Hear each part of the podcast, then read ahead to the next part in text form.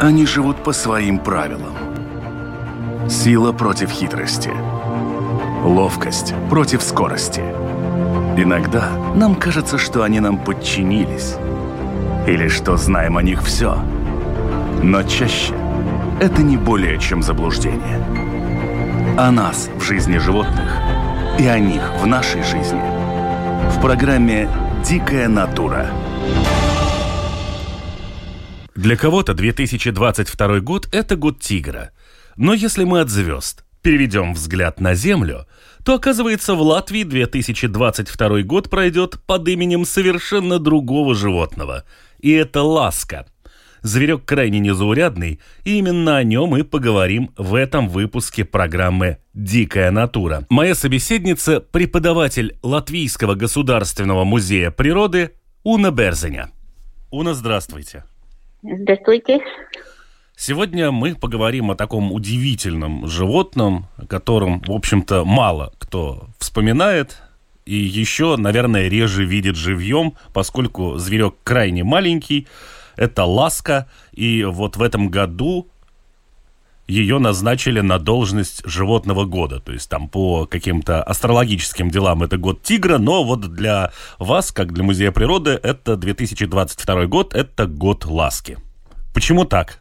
Ну, каждый год мы выбираем животного года, и просто потому, что ознакомить людей с животными, о которых они, наверное, знают очень мало или ничего не знают. И на этот год эта честь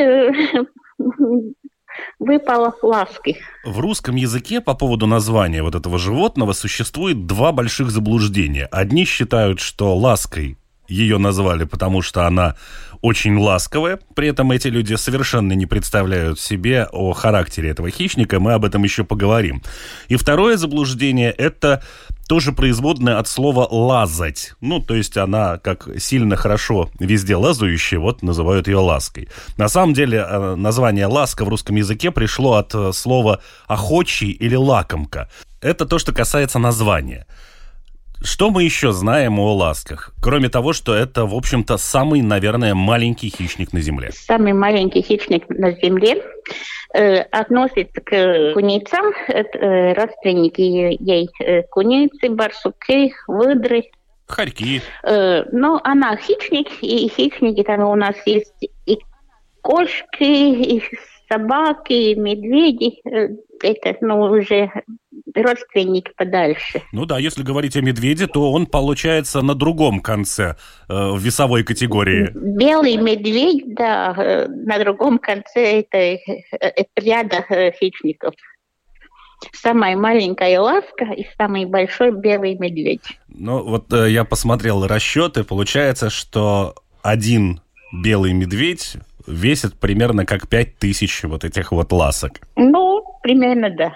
Не все животные весят одинаково. Есть и маленькие побольше ласки, и медведи побольше, поменьше, но примерно так. Ласки – это один, скажем, вид или род? Или существуют какие-то подвиды, которые живут, ну, на разных территориях, разные ласки? Ласка – это один вид, но так как территория очень большая, где она живет, там из Северной Америки, Европы, Северной Азии, чуть-чуть в Африке, есть много подвидов, но вид один. Сама ласка, вот как мы уже говорили, это самый маленький, в общем-то, представитель отряда хищников. На кого же она тогда охотится, если сама по себе она там весит, ну хорошо, если там 250 граммов? Ну, это уже много. Но есть животные поменьше, например, там, мыши, бурозубки, на которых можно охотиться.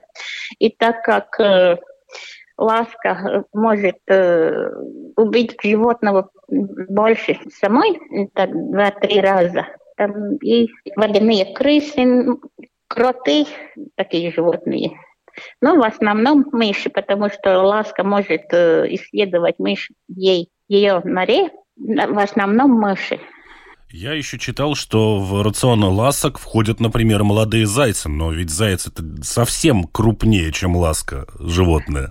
Ну, новорожденный зайчонок, ну, примерно величиной с крысы. Ну, то есть речь идет, наверное, о новорожденных совсем зайчатах. Ну, очень-очень молоденьких зайчиках. Ласка никогда не строит нор сама. Она, насколько известно мне, в общем-то, кого съела, у того и живет. Или нет?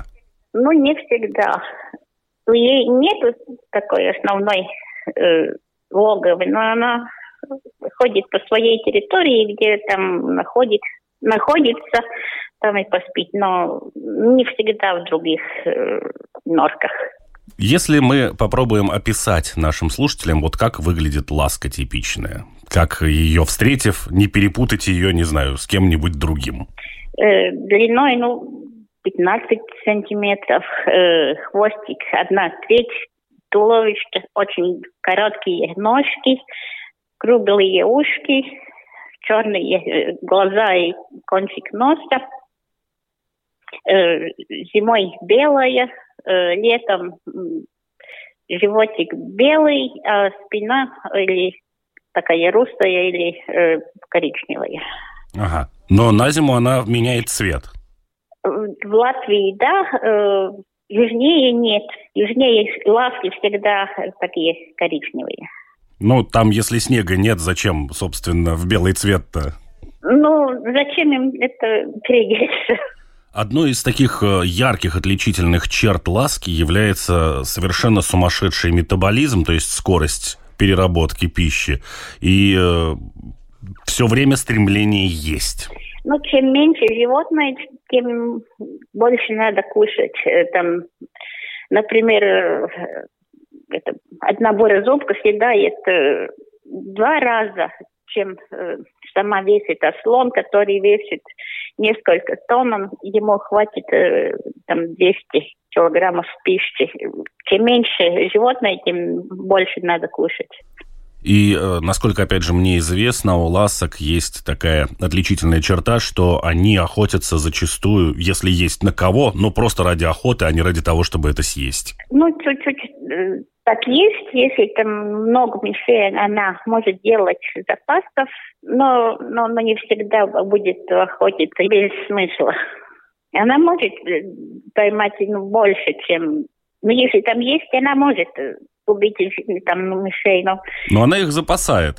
Есть в литературе упоминания периодически о некоем таком гипнотическом танце, которое ласка исполняет перед тем, как атаковать свою жертву. Она просто очень быстро нападает. То есть это в большей степени, наверное, какая-то художественная литература, и кому-то показалось. Какую? Да, или там философию, художество, или... Ну, чего-то надо рассказывать, будем рассказывать это. Понятно. Хорошо, ладно. А вот ласки, если смотреть по вообще другим животным, они животные коллективные, они животные-одиночки. Какой образ жизни они ведут? Одиночки. Они одиночки, вместе живут только мать с молодыми животными, а так она одиночка. А насколько долго вообще мама со своими детенышами? Например, 2 месяца, может быть, 3, но недолго. 2 месяца, 3. Я читал, что продолжительность жизни у ласки в природе порядка года. Максимум 3, но в природе, да, около года. А какие причины такой скоротечности жизни? Из-за того, что она такая маленькая и просто в организме все... процессы происходят настолько быстро, или это связано с опасностями какими-то? Ее съедают. То есть все-таки это другие, более крупные хищники, которые... Да, и более крупных хищников у нас достаточно. Там лисы, ядовитые собаки, хищные птицы. Люди ласку чаще всего видят тогда, когда ее в дом притащил кот. Уже... мертвую. Странно, ведь ласка достаточно стремительный хищник. Как ее кошка-то поймает? Довольно тогда, недостаточно стремительная. Когда вообще больший шанс увидеть ласку? Днем или ночью? Когда? В какое время суток? Днем, скорее днем. То есть они ведут дневной образ жизни? Большая часть, да, но утро, вечер, ну, все говорят, что она чаще всего активна днем. Потому что я читал, что как раз-таки в основном они активны ночью. Ну, я читала и того, и другого, но в основном больше день, вечер, утро. Что касается вообще слуха, обоняния, осязания, то есть хорошо ли ласки видят, слышат и нюхают? Как правило, хищники имеют очень острые вот эти три пункта. Вот, чтобы охотиться, нужны все этих чувства. И видеть, и слышать, где-то обнюхать. Можно ли узнать ласку по каким-то характерным звукам, которые она издает, или услышать ее? Скорее всего, нет. Если она там, ну, она там так, ну, чирикает, можно сказать, но услышать этого большая удача. Я в ряде публикаций видел, скажем так, мнение, что ласки практически никогда не издают звуков. Есть только два повода, когда она делает что-то. Ну, три на самом деле. Два – это когда она общается либо со своими детьми, либо это происходит в брачный период. Тогда вот эти некие подобие чириканья она издает. И третий случай – это когда она напугана и она угрожает кому-то, вот тогда она шипит. Ну, это в основном так. Ну, если вы там, ну, волк, например, ну, там, воет, и все поэтому его узнают, ну, ласку, да, не удастся, ну, трудно услышать. Интересно еще момент с размножением ласок. У них после того же брачного периода, я так понимаю, что самка может регулировать, когда она явит на свет свое потомство, и она определяет это таким образом, когда наибольшее количество корма будет. Об этом две разные такие мнения. Есть научные такие тексты, в которых говорят, что это латентный период у ласки есть, и другие, что ласка, в отличие от других куних животных, ну, не имеет этого периода. Там мнения разные. Если мы вернемся к образу жизни, который ведет ласка, обычно такие звери пушные, она все-таки, наверное, относится больше к этому отряду, не очень любит воду. Ну, почти все животные умеют плавать, но без нужды это не делает. Она не охотится так, как выдра. Ну, нет, я не говорю о том, что она охотится в воде, но как она вообще относится к воде? Хорошо ли она плавает, например? Все животные плавают хорошо, но в основном, ну, этого не делает, если не очень нужно. В русской мифологии существует довольно много всевозможных легенд, касающихся домовых и прочих духов, которые в хлеву или где стоят лошади, например, по ночам им там заплетали гривы и вообще изводили лошадей, и впоследствии выяснилось, что, в общем-то, этим домовым являются ласки. В Латвии тоже есть такие, ну, легенды.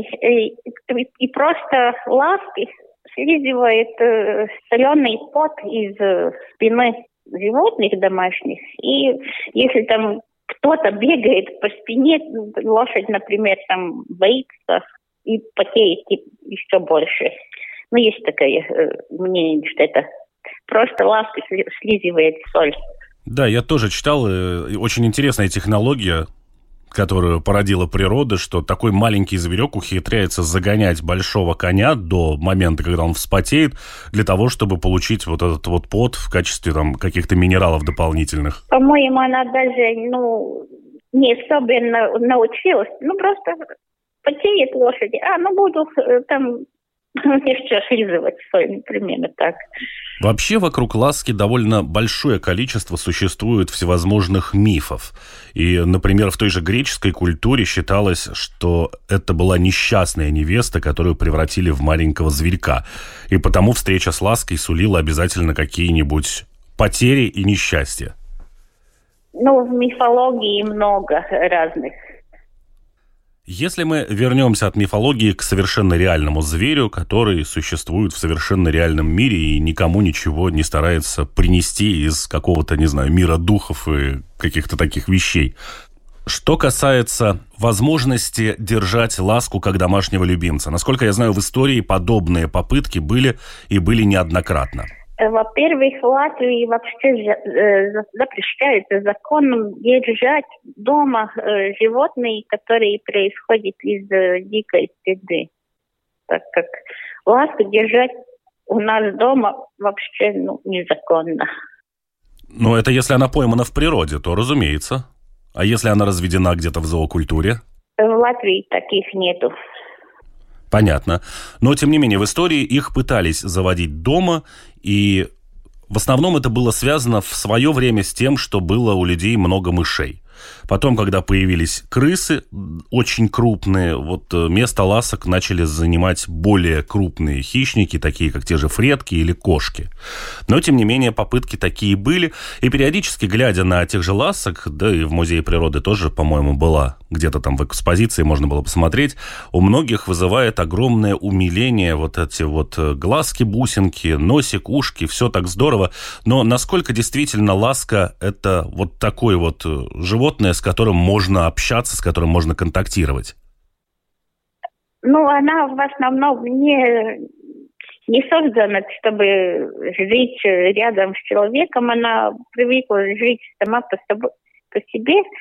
В отличие от, например, собак, которых много тысяч лет уже человек приручил. Но она контактируется с людьми, а ласка этому не научилась. Вы упоминали тоже, что она ближайший родственник, например, тех же фреток и тех же хорьков. Но ведь хорьков и фреток дома же держат? Хорьков уже столетия их держит дома. Это другое дело. Фретки приручены уже.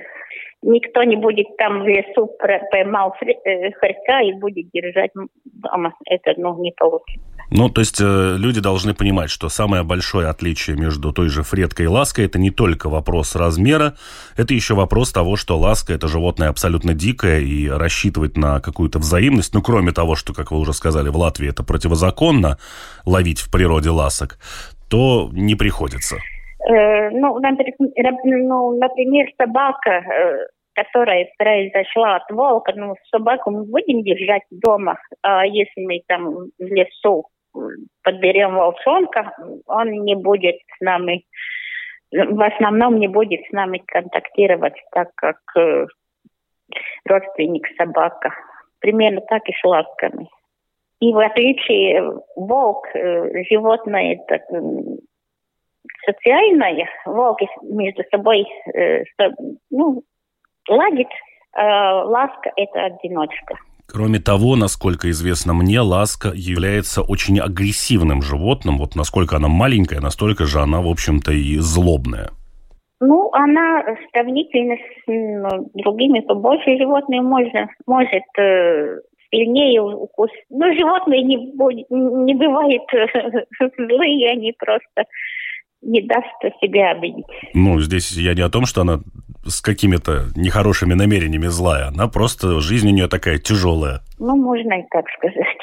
В процессе охоты ласка на самом деле один, из немногих хищников, которые практически одним укусом заканчивают свою охоту. Тем более, что, в общем-то, она не имеет какого-то яда для того, чтобы это все работало уже после этого укуса. Надо в правильное место укусать.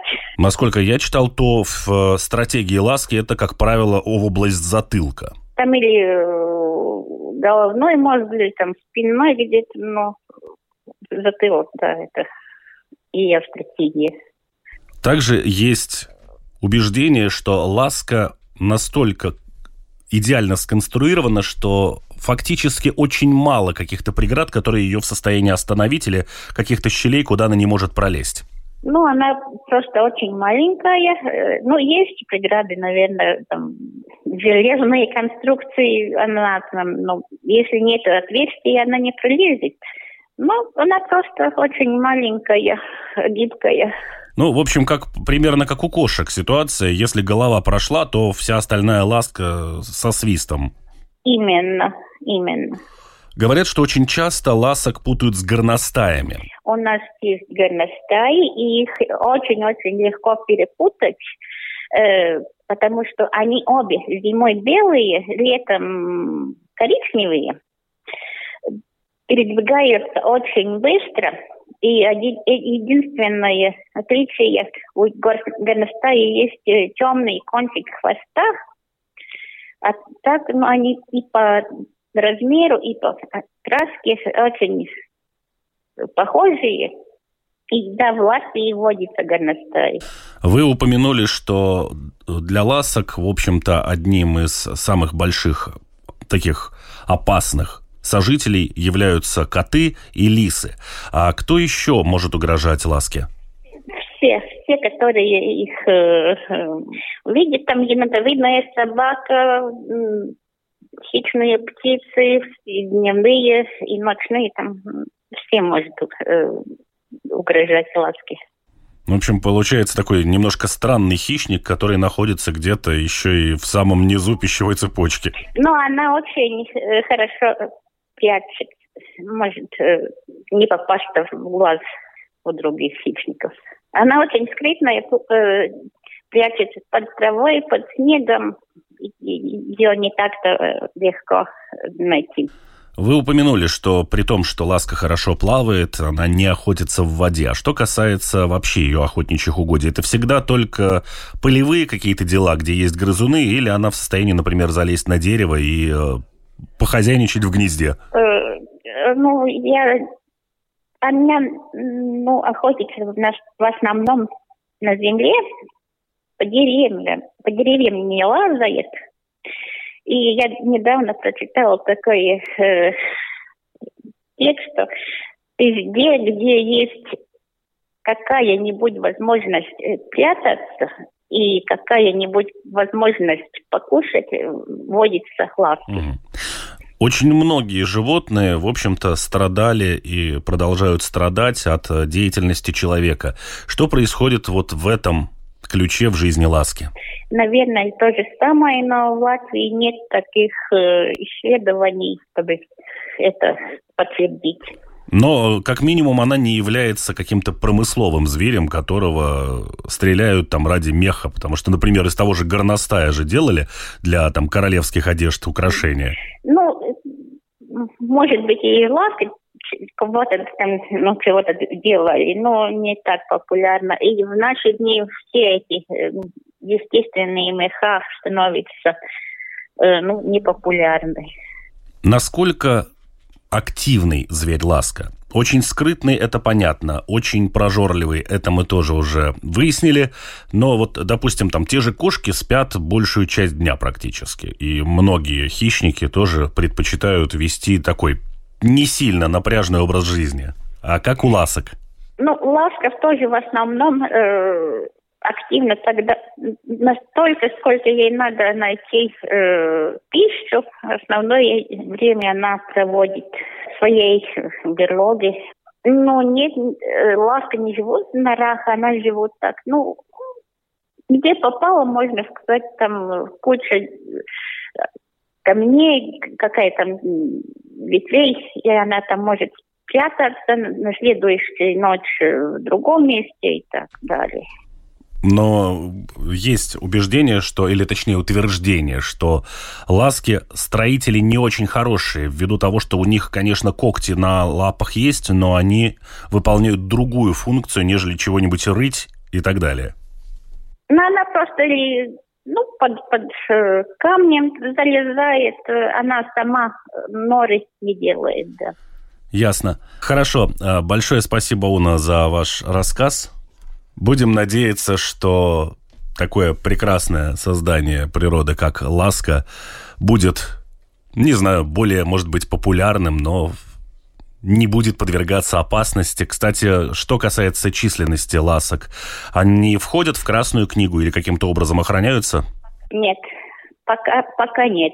А тенденции вообще в какую сторону есть? Вообще почти все виды чуть уменьшаются. Там не говоря о крысах, например. То есть популяция все-таки немножко сокращается, но в данный момент опасности не подвергается?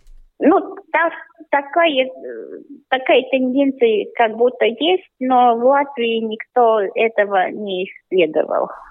Ясно. Хорошо, большое спасибо. Наша программа подошла к концу. Всего вам доброго. До свидания. И я напомню, что мы говорили о животном 2022 года, которым музей Латвийский государственной природы в этом году торжественно назначил такого хищника, как ласка. И в завершении выпуска хочу напомнить, что программа «Дикая натура» выходит на волнах Латвийского радио 4 по понедельникам после 10-часового выпуска новостей. Повторы программы вы можете услышать во вторник ночью и в субботу после полудня. Кроме того, все архивы программ доступны на сайте Латвийского радио 4 в разделе программы «Дикая натура». Все видеоверсии вы можете найти на одноименном канале на YouTube, а также слушайте «Дикую натуру» на всех крупнейших подкаст-платформах. Кстати, в случае с Ютубом и подкастами не забудьте подписаться, и вы всегда будете в курсе выхода новых программ. Ну а на этом все. Счастливо, до новых встреч! Они живут по своим правилам. Сила против хитрости. Ловкость против скорости. Иногда нам кажется, что они нам подчинились. Или что знаем о них все. Но чаще это не более чем заблуждение. О нас в жизни животных и о них в нашей жизни в программе «Дикая натура».